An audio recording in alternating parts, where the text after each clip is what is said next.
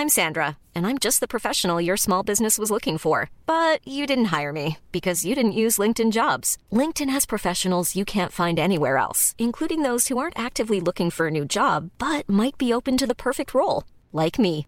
In a given month, over 70% of LinkedIn users don't visit other leading job sites. So if you're not looking on LinkedIn, you'll miss out on great candidates like Sandra. Start hiring professionals like a professional. Post your free job on linkedin.com/people today.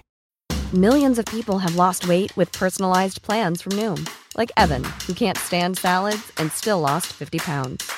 Salads, generally, for most people, are the easy button, right?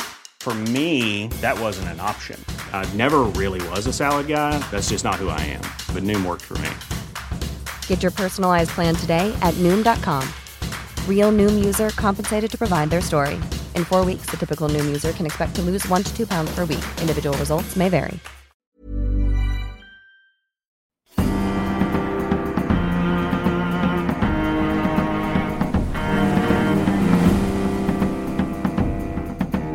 From the Society for Nautical Research in partnership with Lloyd's Register Foundation, I'm Sam Willis, and this is the Mariner's Mirror podcast, the world's number one podcast dedicated to all of maritime history. Hello, everyone, and welcome to the Mariner's Mirror podcast. This episode continues our maritime disaster series, and we're looking at the Empress of Ireland. Canada's Titanic is what it's known as. This was a large and splendid passenger liner which sank in the St. Lawrence River on the 29th of May 1914, resulting in the loss of over a thousand souls. Now, this was a vessel with adequate lifeboats, watertight compartments, and yet she foundered in just 14 minutes, having been driven into by a Norwegian collier, which punched an enormous hole into her side around midships, allowing some 60,000 gallons of water into the hull. To find out more, I spoke with the brilliant Dan Conlin, curator at the Canadian Museum of Immigration at Pier 21 in Halifax, Nova Scotia. As ever, I hope you enjoy listening to him as much as I enjoyed talking with him. Here is Dan. Dan, Empress of Ireland, let's start at the beginning. Why was she built? Empress of Ireland was a creation of the Canadian Pacific Railway, um, a legendary transportation network in Canada, um, which in some ways helped build the country of Canada. The Transcontinental Railway, uh, completed in 1885, that convinced the western province of Canada to join the Confederation and not join the United States. And the CPR was a very ambitious company. Uh, they had excellent capital from British investors, and uh, they um, uh, not were, were not satisfied with being just a railway company. They wanted to be a shipping empire as well. They built amazing um, shipping lines across the Pacific, uh, superb connections with Japan and China, and then um, they had this transcontinental railway, and then they wanted um, a transatlantic network to put them together with uh, what they called the world's greatest transportation system. So they um, they bought a couple of smaller ocean liners, but then in 1906 they decided to sort of uh, build um, two.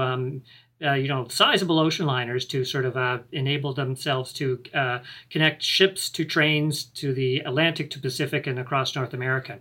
And um, uh, Empress of Ireland was sort of custom designed for that service. Um, CPR deliberately chose to not go to New York. New York was expensive and uh, and uh, very competitive. They decided to use the St. Lawrence River, have their ships dock at Quebec City, which gave them certain advantages. Um, and um, Empress of Ireland or sister ship Empress of Britain were custom built for that. Um, the St. Lawrence, if you look at a map, goes deep into the heart of North America. And that allowed the Canadian Pacific to go after not only Canadian immigrants but also Americans headed to the to the to the Midwest. And uh, so they built these ships uh, named after the desirable pools of immigrants of the era. They wanted Irish, Scottish, and English immigrants, so hence Empress of Britain and Empress of Ireland. And um, they pitched these uh, this pair of new ships at, uh, at cementing their place in the in the world's uh, liner circles. Which ports did they sail from in the UK? They mainly focused out of uh, Liverpool, they kind of the immigrant hub. Um, they did, for some of their later bigger liners, they would do Southampton, but Liverpool was their kind of the bread and butter trade. Uh, so it was kind of Liverpool and uh, then across the Atlantic uh, for most of the year to Quebec City. Uh, when the St. Lawrence fro- froze up, they would then have their liners uh, call at Halifax, where Pier 21 is located, where I work. And then um, from Halifax, how did people get get inland? How, what was the next stage leg of their journey? Uh, well, um, Halifax has excellent rail to ship connections, so they would board um, um, uh, um, a couple of transcontinental lines that begin in Halifax, um, uh, or um, if they're landing at Quebec, they would uh, pick up the uh, the trains there. Uh, you almost always change trains in Canada in Montreal, and then you would sort of switch to your wester westbound trains. and yeah, that was the that was the linkage. Um, that route using the St. Lawrence, CPR really kind of pushed that one as not only getting you closer to your future home in Western Canada or the Midwest of the Americas, but also they like to say only four days on the open ocean. As in, uh, most ships uh, at that point were taking six days to cross the Atlantic. Uh, CPR like to remind you folks a day and a half will be in the sheltered and safe waters of the St. Lawrence River which was a nice pitch for people worried about seasickness. But the St. Lawrence, as was proved in the sinking of the um, Empress of Ireland, is not the safest body in the world. Busy, busy, and prone to funny weather. Yeah, it's uh, it's busy, uh, much and narrow, or much narrower than the channel, and uh, prone to currents, sandbars, and some really um, uh, deadly fogs. And um, the fogs, in particular, um, uh, sort of uh, played a critical role into Empress Ireland's final demise in 1914. Yeah. Um, but for, while it was going, CPR had an amazing um, profit returns on their ships and their trains. Um, they uh, they were a real player in the North Atlantic right up until the 50s and 60s, uh, and they they were kind of very shrewd at sort of making money everywhere going. Um, they would uh, sell an immigrant family in Europe a ticket to cross the ocean on a liner, then sell them a train ticket to cross uh, to to their new lands in Western Canada. CPR owned millions of acres in Western Canada, so they were often sh- selling immigrant uh, families land and then they would have the business of this uh, farming family in a place like Alberta or Saskatchewan for the rest of the life of the families. So uh, CPR had this integrated colonization um, uh, um, thing going. And they even had their own colonization department in the UK, putting out posters and setting up exhibits, um, all, all, making money on this vast uh, uh, transatlantic immigration. And this was the boom years for people coming to Canada. Uh, 1914 marked the all time peak. We've never exceeded, actually, the number of people who came to Canada that, that year. Um, we'd open up enormous stretch of lands in Western Canada by dispossessing uh, indigenous people, but it just it, it created this huge immigrant uh, opportunity, and um, CPR was was front and center in it it's amazing how systematic they were about the whole thing. I mean, I, I, find that very surprising. I slightly assumed that people would buy a ticket to get to Canada or the States or wherever, and then they're kind of on their own to muddle their way through. But there are, there are, you know, it's a huge industry. It sounds like helping people settle. Yeah, um, it was very integrated, and CPR was quick to pitch to immigrants. Listen, you know, you book your ship, train, and, and, ship and train fare with us. We'll give you a good discount. We have custom train cars built for immigrants, um, and uh, you won't be shipped west in an old boxcar or something. And so they uh, they were keen to sort of marshal their resources to really focus on on this and um, uh, it was it made this company a powerhouse in Canada, and that doesn't even begin to to to uh, take into account the luxury hotels they built in the Rocky Mountains that created tourism there. Um, it was very much an integrated transportation network, and this pair of ships that they built in 1906 was a key part in launching that network. And the um, let's talk about the sort of the quality of the construction. Was this uh, as far as I understand it, it was for you know first class passengers with a great deal of money, as well as people who really didn't have much to spend and just wanted to find a new life across the Atlantic. Is that right?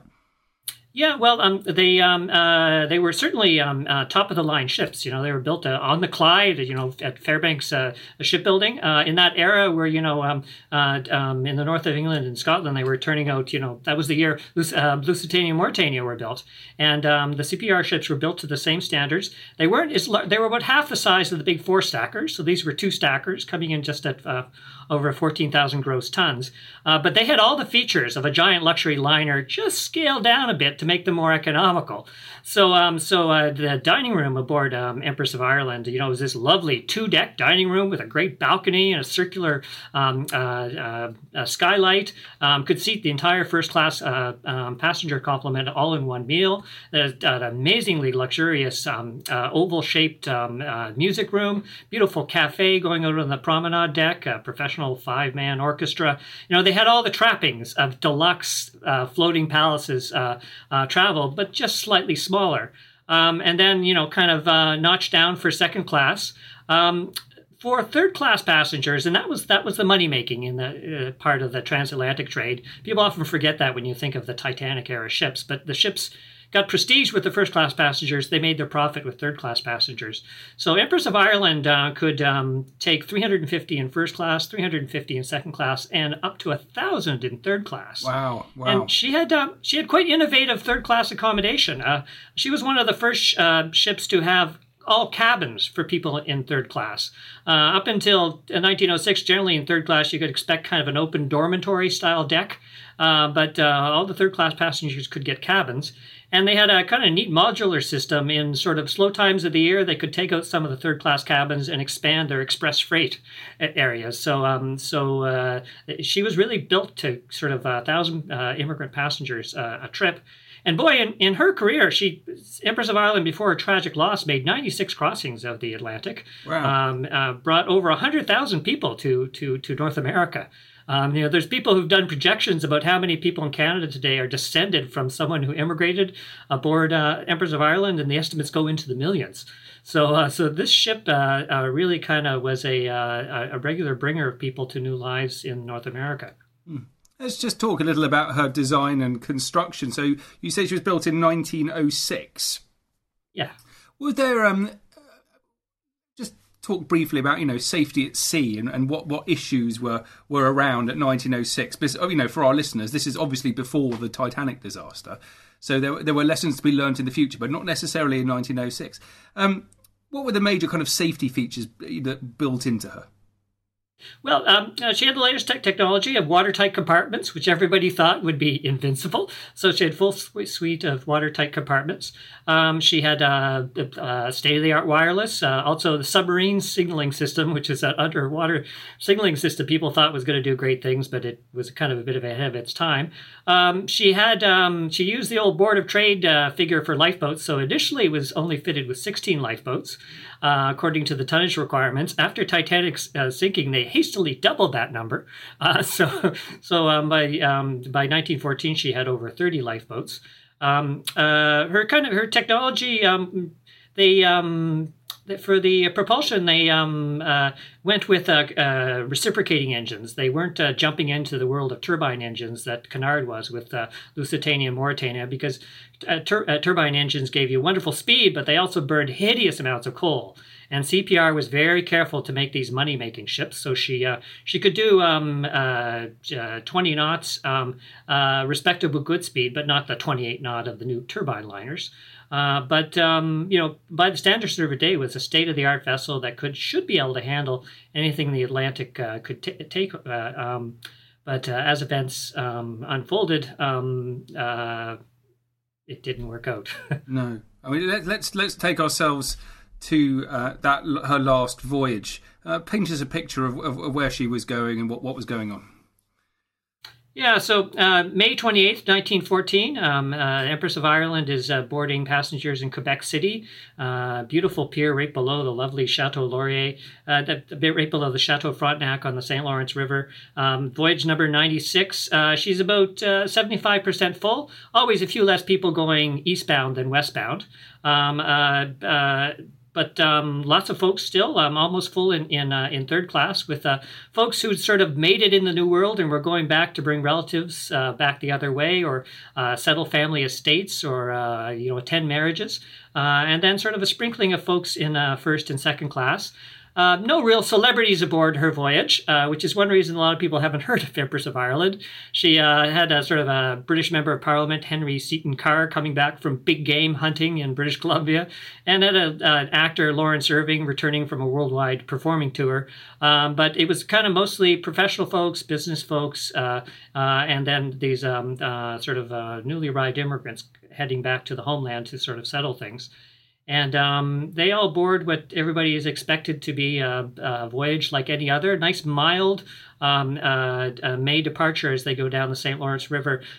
Uh, mild enough that a lot of people leave their portholes open, which um, uh, it, it, turns out to be a fateful twist because it, when uh, she runs into trouble, um, uh, she ends up flooding much more quickly. Um, but voyage down the St. Lawrence River, outbound, um, and everything goes usual. Uh, nice uh, music performance. Uh, this ship, um, this voyage was noted for there's a huge contingent of the Salvation Army uh, Church aboard.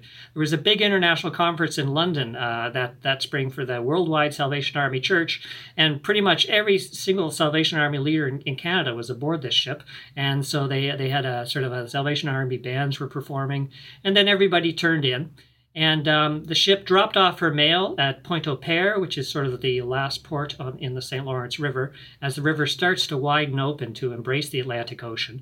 And um, then, um, uh, just before 2 a.m., uh, her officers sighted lights from an inbound ship off in the distance. And um, uh, it looked like the two ships were safely a safe distance apart.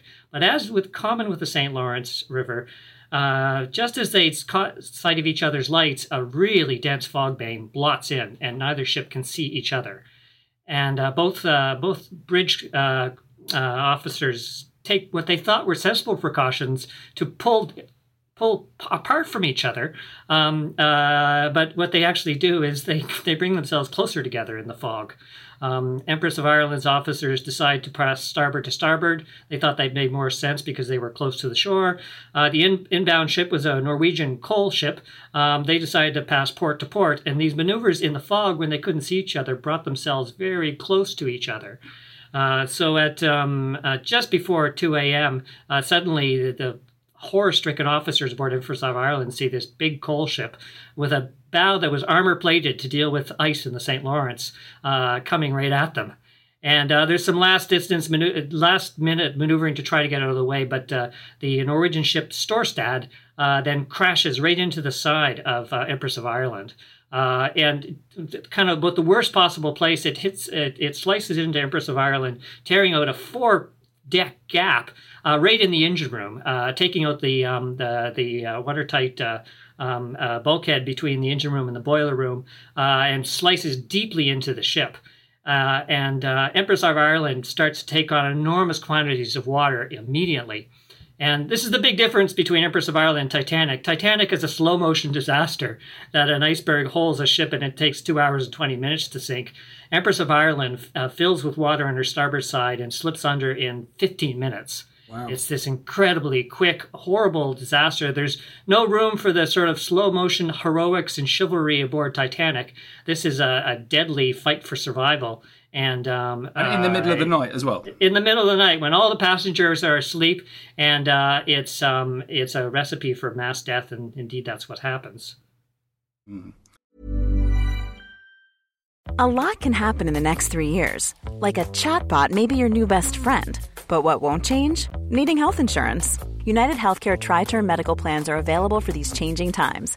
Underwritten by Golden Rule Insurance Company, they offer budget friendly, flexible coverage for people who are in between jobs or missed open enrollment. The plans last nearly three years in some states, with access to a nationwide network of doctors and hospitals. So, for whatever tomorrow brings, United Healthcare Tri Term Medical Plans may be for you. Learn more at uhone.com. I'm Sandra, and I'm just the professional your small business was looking for. But you didn't hire me because you didn't use LinkedIn jobs. LinkedIn has professionals you can't find anywhere else, including those who aren't actively looking for a new job but might be open to the perfect role, like me.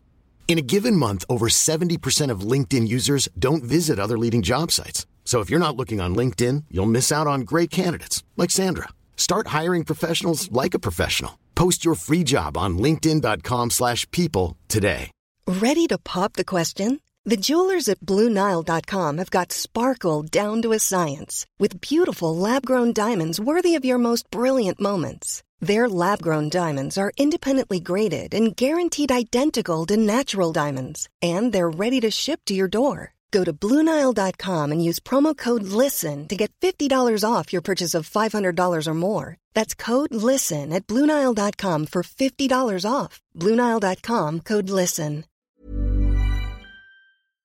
With um, most people just trapped trapped in, in their in their cabins, in their bunks. Yeah, if um, uh, if you look at the death toll aboard Empress of Ireland, um, so it's uh, just over a thousand, thousand and twelve people die. Uh, um, very few passengers get out. Uh, in fact, uh, there's 840 passengers who die. That's more passengers who died on Empress of Ireland than who died on Titanic. Um, Titanic, they had enough time to get most, but not all, the passengers off. Empress of Ireland, it was just passengers waking up in the dark because the electric lights uh, failed almost immediately, and uh, you had seconds to decide which way you were going to go. Are you going to go for? Are you going to find a porthole, or are you going to find a companionway to get up the deck, and then just minutes to to uh, to uh, to try to escape? So the on duty, um, the watch that was on duty, they had a slightly better chance of escaping because they were all awake and on duty. Um, but um, uh, in 15 minutes, uh, 1,012 people die, um, and uh, under horrible circumstances. And there's some just heartbreaking accounts of um, of uh, of, uh, of uh, survivors.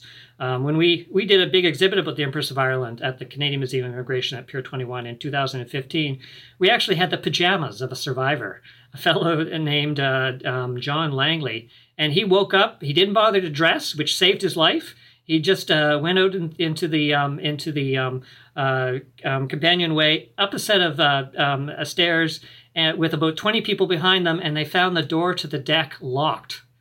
The crew had locked the uh, the the main door to the deck at night as a precaution, so people didn't wander around late at night. But then he's dropped at the head of the stairs in a sinking ship, and he noticed a teenage boy uh, beside him managed to squeeze through a little tiny 18 inch porthole. And uh, John Langley managed to just squeeze through that porthole himself in his pajamas, and then the ship was underwater. Um, and he kind of swam to a, to a lifeboat and was rescued. Uh, kept those pajamas for the rest of his life, still with the stains from the porthole that he'd squeezed through. But he left behind 20 people trapped in that uh, behind that locked door and um, there's all kinds of awful stories about uh, about people left behind as as Empress rolled and sank.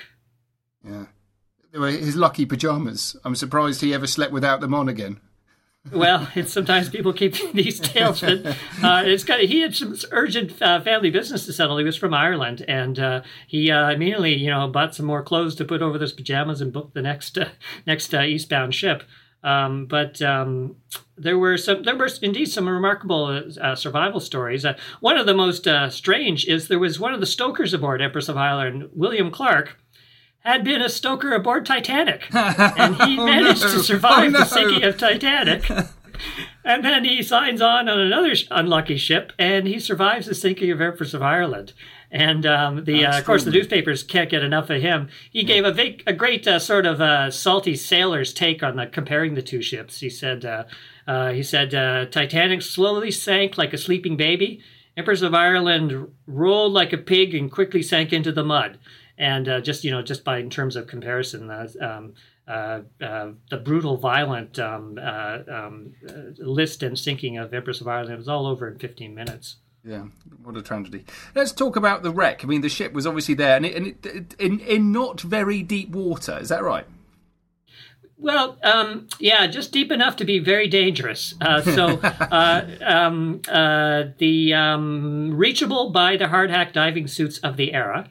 And, uh, you know, this was an important crack ship, so she had all kinds of valuable stuff aboard. She had um, uh, dozens of, uh, hundreds of bars of silver that were being shipped, you know, just as normal banking from uh, from Canada to the UK, uh, as well as, you know, a lot of uh, very valuable stuff in, that was in the mail. So they immediately hired hard hat divers to um, to salvage her and the purser stay safe with all the passenger jewelry. salvage went on for aboard her wreck for for um, for months and claimed the lives of several divers because it is a very dangerous wreck. It's right at the sort of the um, uh, on the edge of very deep water, and if you fall off that wreck, you fall to your death. And uh, hard hat diving at that depth is full of perils, so it was very kind of risky um, uh, salvage from it. Um, uh, you know, among, among, the they found most of the silver, uh, and they found also thousands of bits of mail. And uh, we had on display in our exhibit mail that had been recovered from the depths of the St. Lawrence River, all stamped with this official post office stamp saying uh, "Salvage from the wreck of Empress of Ireland. Disregard damage." and there were these water-soaked letters. Uh, some of them quite quite interesting letters from immigrants in Western Canada, writing home to relatives in the south of England about how well their farms were doing, etc. All plucked from the depth of the St. Lawrence. It's amazing the um, the ink had, didn't run. The ink was stable enough to kind of maintain its legibility. Yeah, letters in the center center of bundles where they're really pushed close together. Ah, yeah. Then the water kind of can't get in and take the ink as, as much away. Um, and you'll you'll see uh, Empress of Ireland letters. There's often a bit of a blurring around the edges, but then the the center, just the um, pressure of the bundle and and uh, the water at that depth, they were kind of able to uh, to read the letters and this salvage of Empress of Ireland went on for, for, quite a number of years, long after the official salvage. The uh, um, uh, when scuba diving became popular after World War II, Empress was just on the edge of a very risky, high adventure scuba dive, and uh, it became quite an attraction for divers over the years, to the point where people were kind of plundering a historic wreck and sometimes actually finding human remains. Yeah. So the um, the Quebec and the uh, Canadian governments uh, created actually a special protected status for Empress of Ireland. So it's now marked by a special buoy that says you can't dive without a permit and it's fairly closely monitored.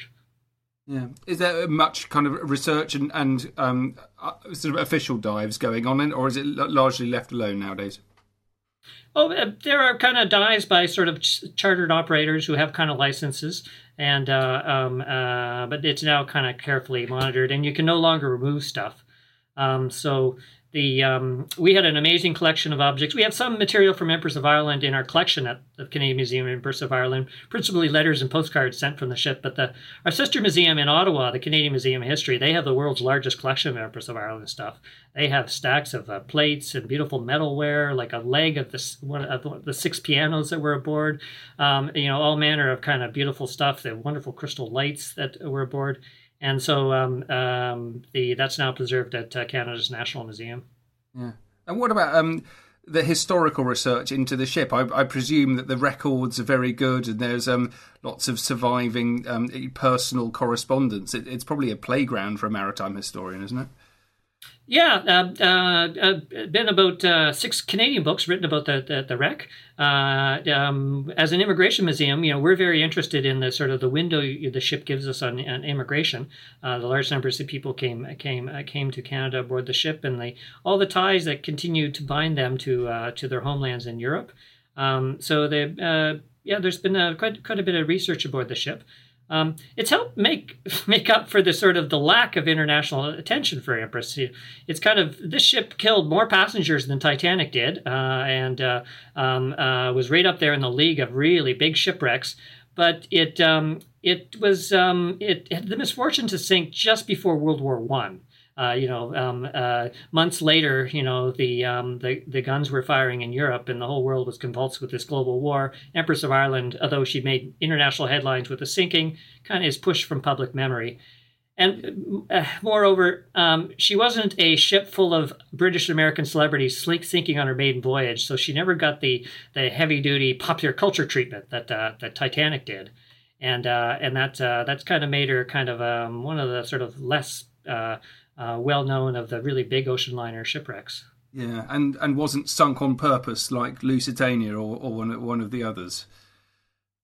Yeah, she kind of she kind of um, uh, the collision with the coal ship in the dead of night and the 14 minute sinking kind of didn't uh, sort of uh, leave room for some of those um, sort of fatalistic dramas that we tend to uh, to like uh, when we kind of go looking for classic gothic stories of, of, of ships sinking.